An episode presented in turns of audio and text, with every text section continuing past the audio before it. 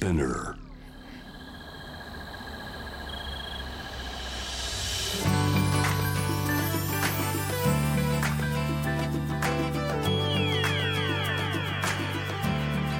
エネオス フォーアワー Earth ワン by ワン。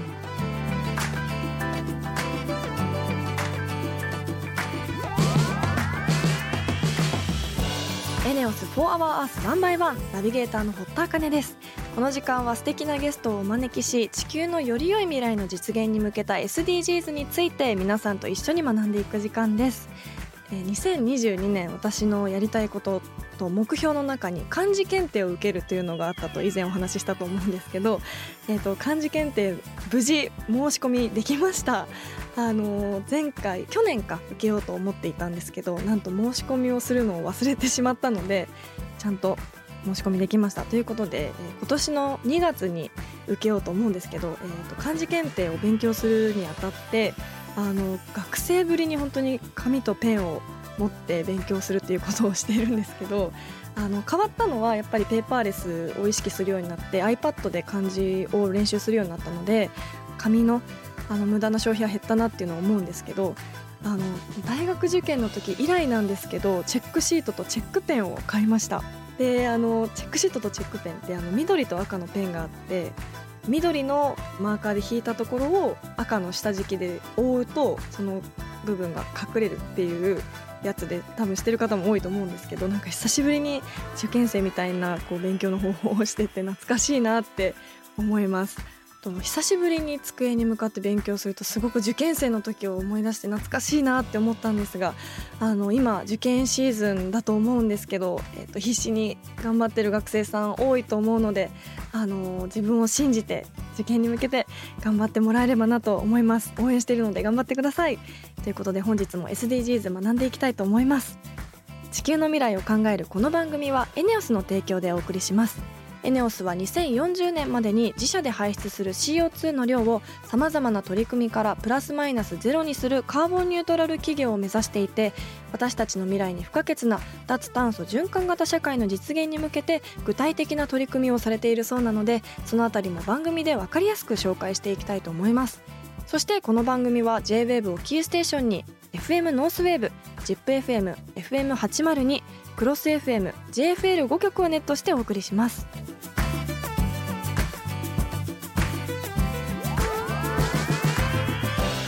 エネオス For Our Earth One by One。 This program is brought to you by エネオス。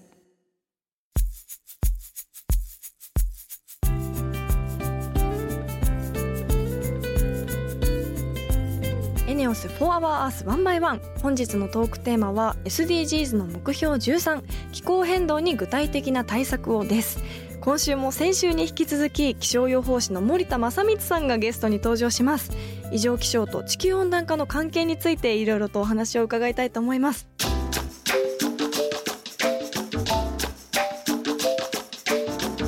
エネオス フォーアワー Earth ワン by ワン。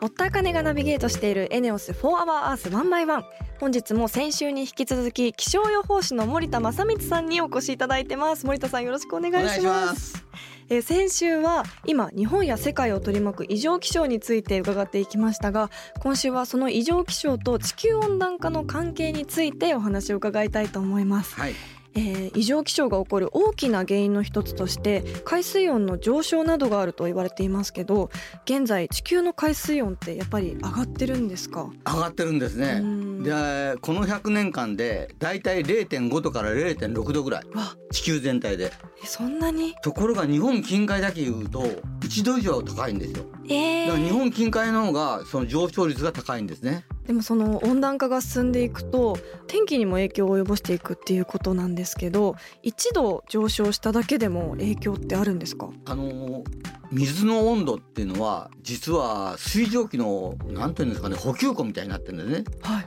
水蒸気の溜まり場。へー。だから水の水温が上がると、いちど上がるとそこから水蒸気、つまり雨の元ですよね、それが はちパーセント ぐらい蒸発するんですよ。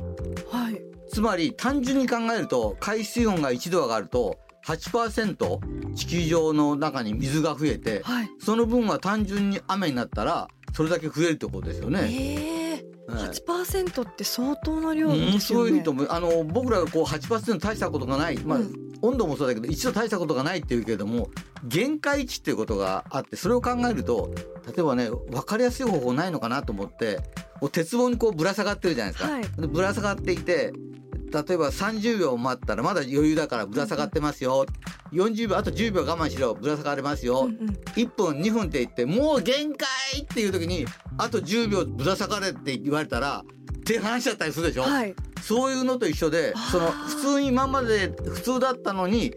はちパーセント とかもう ごパーセント でもいいんだけど、そうやって重なってくっていうのはすごい負荷がかかることなんですね。うん、えーえー確かに、なんかトレーニングでもろくじゅうびょうキープって言われて、そっから嘘あとじゅうびょうキープって言われるともうダメですってなるのと同じような感じで、そうなんですよ。だから限界値があるんだ。普通の人はその平気な時のそのね、我慢できる時のことしか考えてないから、そのもう最後のギリギリのところの じゅっパーセント っていうのはすごい効くんですよね。その一度の意味が全然違うっていうことなんですね。はい、だからあのよく飛行機なんかが離陸するでしょ、うんうん、離陸していっていっぱい燃料積んでるじゃないですか。積んでるけどももう元に戻れない地点っていうのがあるんですね、はい、半分使っちゃったらもう元のところに戻れないところっていうのを、まあ、ノーリターンというポイントがあるんですよね、はい、そういうところに今行きつつあるんですよ。地球の温度も今、まあ、このひゃくねんでいちどぐらいです気温が上がってるんです。海水温は れいてんご とか れいてんろくどなんですけども、うん、その上昇率がにどまでいっちゃうと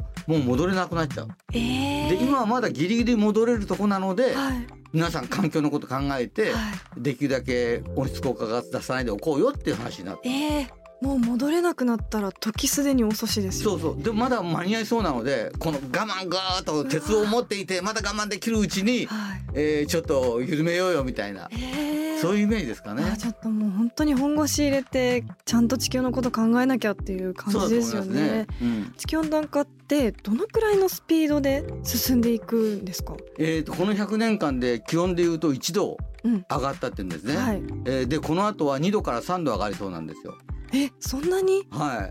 いでいちどにどだと、まあ、人間にとってはあんまり関係がないように思うんですけども、はい、実は一番重要なことは植物なんですよ。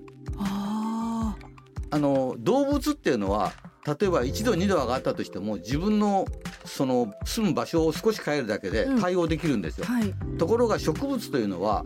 例えば今にじゅうどに対応してるとするとにじゅうどかにじゅうごどの幅に対応してるとそれがいちどとか上がっていくと対応できなくなるんですよね、うん、しかしこの地球上の生物というのは、まあ、ごひゃくまんからさんぜんまん種類ぐらいいると言われてるんですけども本当の生物っていうのはものすごい細かい昆虫だとか微生物なんですよ、はい、でそういうのは植物に依存して、うんうん、植物の根っこなんかで植物と一緒に生きてるわけ、はい、だから植物が滅びるとそういう微生物も滅びちゃうんですよ、はい、その微生物が滅びるとそれを餌にするもっと大きな昆虫とか鳥だとか爬虫類だとかがダメになっていって生態系が崩れていくんですよ。だから動物とか人間はいちどにど別にちょっと暑いぐらいいいじゃんっていう人いるけども、はい、そうじゃなくて生態系全体を考えるとそういうその生態系植物なんかは対応できないからドミノ的にドミノ倒し的に世の中がおかしくなっていっちゃうっていう、うん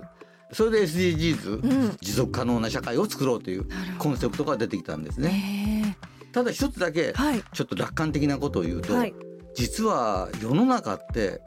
小さなエネルギーでどんどん便利になってるんですよ。はあ、どういうことですか？ちょっと一番わかりやすいのはこのスマホ、はい、スマホってこの中にどれだけの機能が入ってます？昔、うん、僕が最も若いお天気キャスターと言われた頃、はいスマホの中の電話、うん、電話は電話機でこんなでかいんですよ、はい、携帯まだなかった、うん、それからテープレコーダーってご存知、はい、こんなでかいボックスみたいなレコーダー、はいね、懐中電灯わかります、はい、こういう 今, 今でもありますけども ね, ねそういうものがいっぱいこの中に入ってるわけですよ、うんうんうん、それがこんな小さな世界の中に入っちゃってるわけだからもうその重いものを持たなくてもいいわけですよね、はい、スマホいちだいでスマホいちだいで、うん、そういうふうにどんどんどんどん小さなエネルギーで大きなその仕事をするというか大きな作業ができるようになってるんですよね、はいうんうんうんうん、だからそういう技術革新によって世の中が進歩していくので、うん、僕ら自身の意識を続けることによって、うん、環境を守りながら暮らしは良くなるという、うん、そういう未来はあるんですよ。あ、ちょっとそんなに、ね、悲観することはないみたいに、うん思いますけどね、えー、ちょっと気が楽になりました、うん、油断はしないでね、 そうですね、油断はせず楽観的にいきたいですよね。もうでもそんな異常気象とかその地球温暖化の中、私たちはもうこれからどうやって生き抜くべきなんですかね。どう生きていくのがいいんでしょうか。なすがままに一番ですけど、それが、ね、はい、この話するといいかな。オゾン層って聞いたことあります？あ、はい、地球の地球の、えー、とオゾンによって守られている、はい、守られている。でそれが南極にオゾンに穴が開いたってオゾンホールというのが、うん、せんきゅうひゃくはちじゅうねんだい、今からよんじゅうねんぐらい前に問題になったんですよ、うん、でこのままオゾンホールがあの大きくなると紫外線がどんどん降り注いで、はい、人間は皮膚がんの患者がいっぱい増えちゃってもう大変なことになるって言われた、はい、それでそのオゾンホールはそのフロンガスということによって起きたんですね。冷蔵庫なんかに使われてるフロンガス、うん、でじゃあそのフロンガスを代替フロンといってち同じような役割をするんだけれどもオゾンホールを作らないその代替フロンに変えたんです、はい、代わりのフロンに、うんうん、そうしたら今オゾンホールがどんどんどんどん小さくなって修復していってるんですよ。だから最近はあのオゾンホールのことあんまり問題になってないし、この前もオゾンホール小さくなりました、どんどんどんどん修復してる、えー、そうなんですか。だから人間ってやればみんなで一生懸命やれば、うん、それがあの解決に向かうんですよ、えー、あと今回のコロナでもそうじゃないですか。マスク最初はねマスクなんかってか言ってたけども、うん、実際にこの、 あの日本なんかでいうとマスクのつける方がすごく増えたので、はい、多分連動して、うん、まあはっきりは言えないけども、うんうん、連動して患者の数が少なくなったりとかしたわけですよね、うん、はい、だからやっぱりみんなが一生懸命小さな小さなことだけども積み重なっていくと大きな力になっていくということだと思うんですね。だからそこの中にちょっとだけ意識を入れていくと、で堀田さんみたいな影響力のある人がちょっとだけやっぱりそれこういうふうにしようよっていうふうに言うと、その積み重ねであのオゾンホールが修復していったように温暖化も止まると思いますね、うん、へー、あ、でも、でも確かにオゾン層の話って最近聞かなくなりましたもんね。ね、我々がね本当にさんじゅうだいの時にはどうなんだろうとか思いましたもん、うん、はい、ね、いやでも科学者さん本当にありがとうっていう感じですよね。その代替フロンを開発した人とか、うん、まあ、私たちのコツコツ積み重ねも大事ですけど、うん、なんか本当にこうそういうのを聞くとちょっとこう希望が見えますし、そうですよね、うん、頑張ろうっていう気持ちになれますよね、はい。いやでも日本でもまあ異常気象で集中豪雨とかありますけど、はい、そういったところに取材行かれたこととかもありますか？あ、僕はあの何度かありますけどもね、はい、でそこでね、あ、そうか、あれにせんじゅうななねんでしたかね、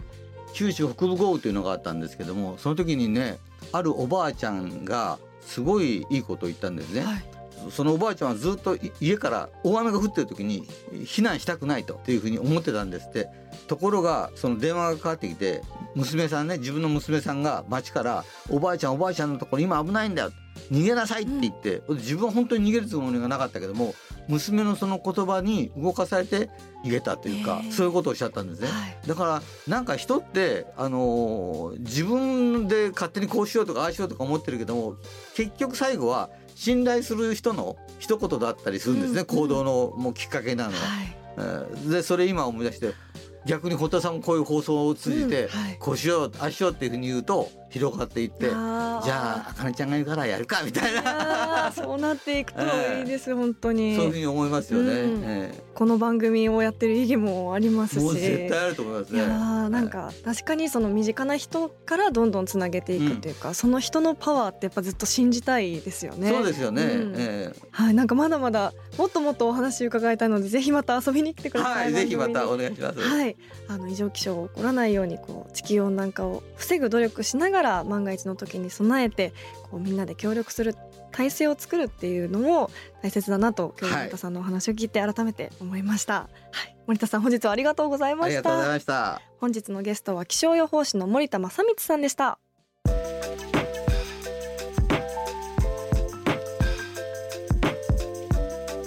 エネオス フォーアワー Earth One by One。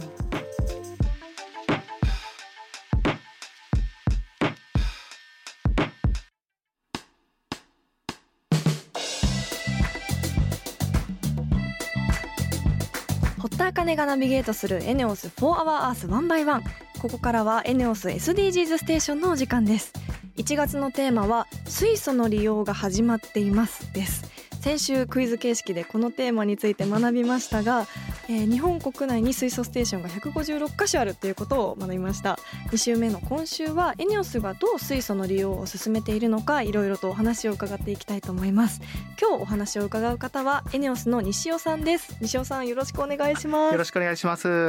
ー、エネオスの水素利用に関してお話を伺う前に、まずは簡単に自己紹介をお願いします。はい、あの私エネオス水素事業推進部の西尾と申します。私はですね、エネオスの水素ステーションの店舗の運営管理とかですね、はい、あと水素ステーションで働いているスタッフの方ですね、あの皆さんのサポートの仕事をしたりとか、あとはステーションにこう水素を運ぶんですね。はい、えその運んできた水素を使うんですけども、そのトレーラーで運ぶんですが、そのトレーラーの配送管理とかの仕事をしています。えー、すごい幅広いことをやられてるんですね。はい、水素ステーションに今近い仕事をしている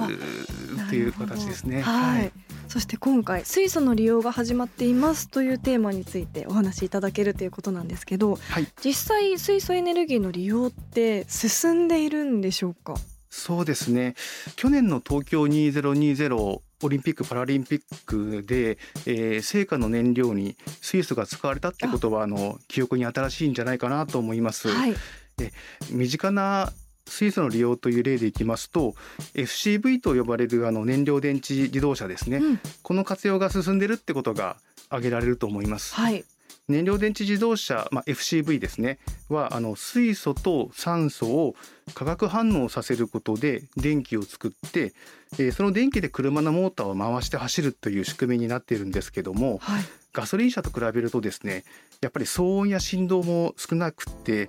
まあ、地球温暖化の原因になる シーオーツー をですね排出せずに、えー、実際に排出されるのは水だけっていうですね、とっても環境に優しい自動車になっています。はい、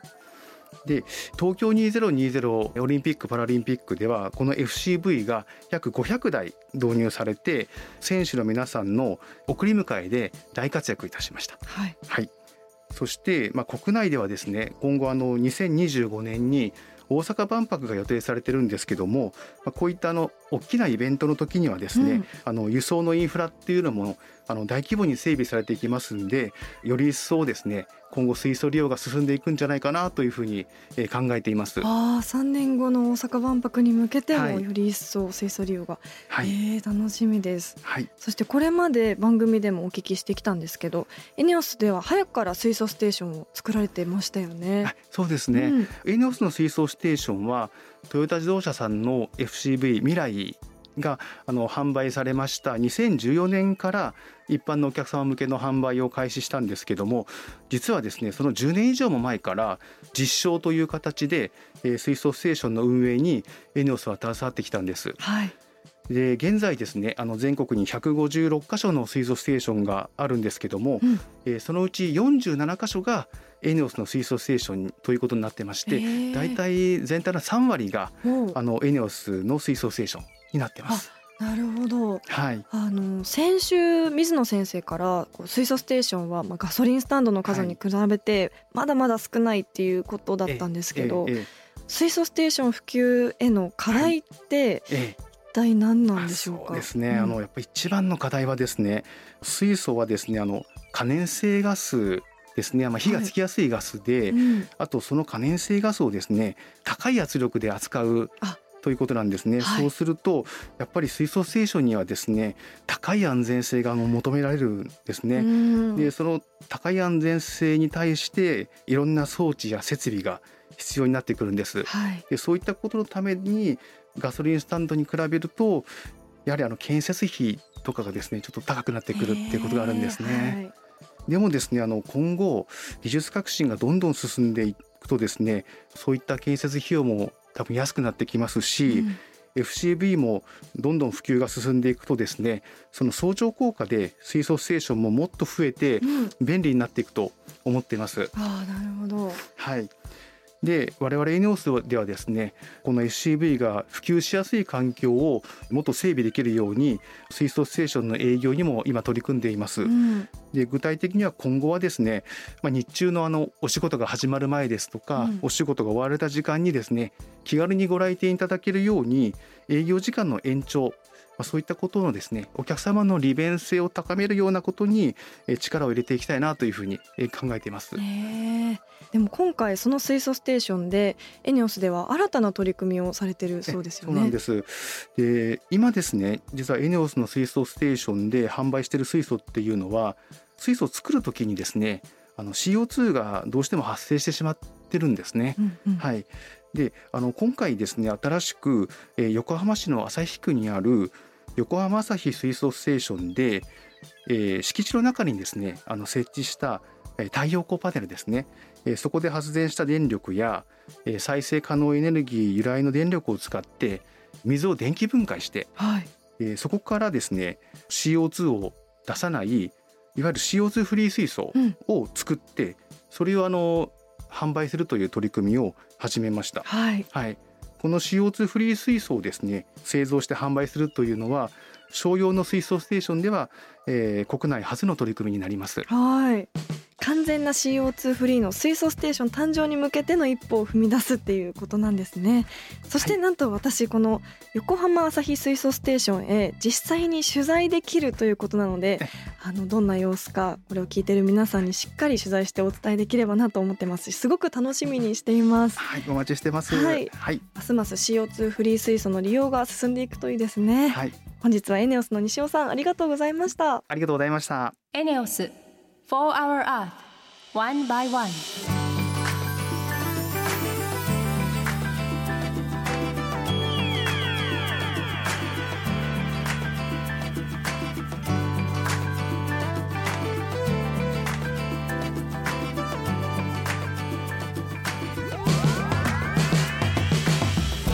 エネオス For our earth, one by one. そろそろエンディングの時間です。ここで私のお仕事のお知らせです。本日夜くじスタートの土曜ドラマナイン婚活探偵だいいちわに出演しています。事件を次々と解決するが乙女心はわからない向井治さん演じる探偵黒崎が婚活に奔走するラブコメミステリーとなっています。私は婚活相手の看護師水原奈々子を演じました。とてもあの楽しく演じさせていただいて、えーと、向井さん演じる黒崎があのハードボイルドな探偵なんですけど、まあ、見ていただいたら分かるんですけどすごくこう一つの表情だったり動きがすごくあの向井さんコミカルに演じられていてとても面白かったのでその辺もぜひ注目してご覧いただければなと思います。ということで今週も気象予報士の森田さんにお話を伺いました。あっという間に時間が過ぎるぐらいお話も楽しくお話しさせていただいたんですけど今日森田さんのお話を聞いて地球温暖化だったり異常気象だったり考えるとこう怖くなるお話もたくさんやっぱり聞くと思うんですけど希望を持つことも大切なんだなと思ったのであの皆さんも感じることがあればすごく嬉しいです。リスナーの皆さんも普段やっている エスディージーズ のこと気になること質問などがあればぜひ番組まで教えてください。メールはホームページにあるメッセージトゥースタジオからツイッターは番組名を検索して フォーアワーアース の頭文字ハッシュタグ エフオーイーはちいちさん をつけてどんどんつぶやいてください。エネオス エスディージーズ ステーションへのメッセージも大歓迎です。エネルギーのことエネオスのこと疑問や質問も募集しています。それではまた来週のこの時間にお会いしましょう。ここまでのお相手は堀田茜でした。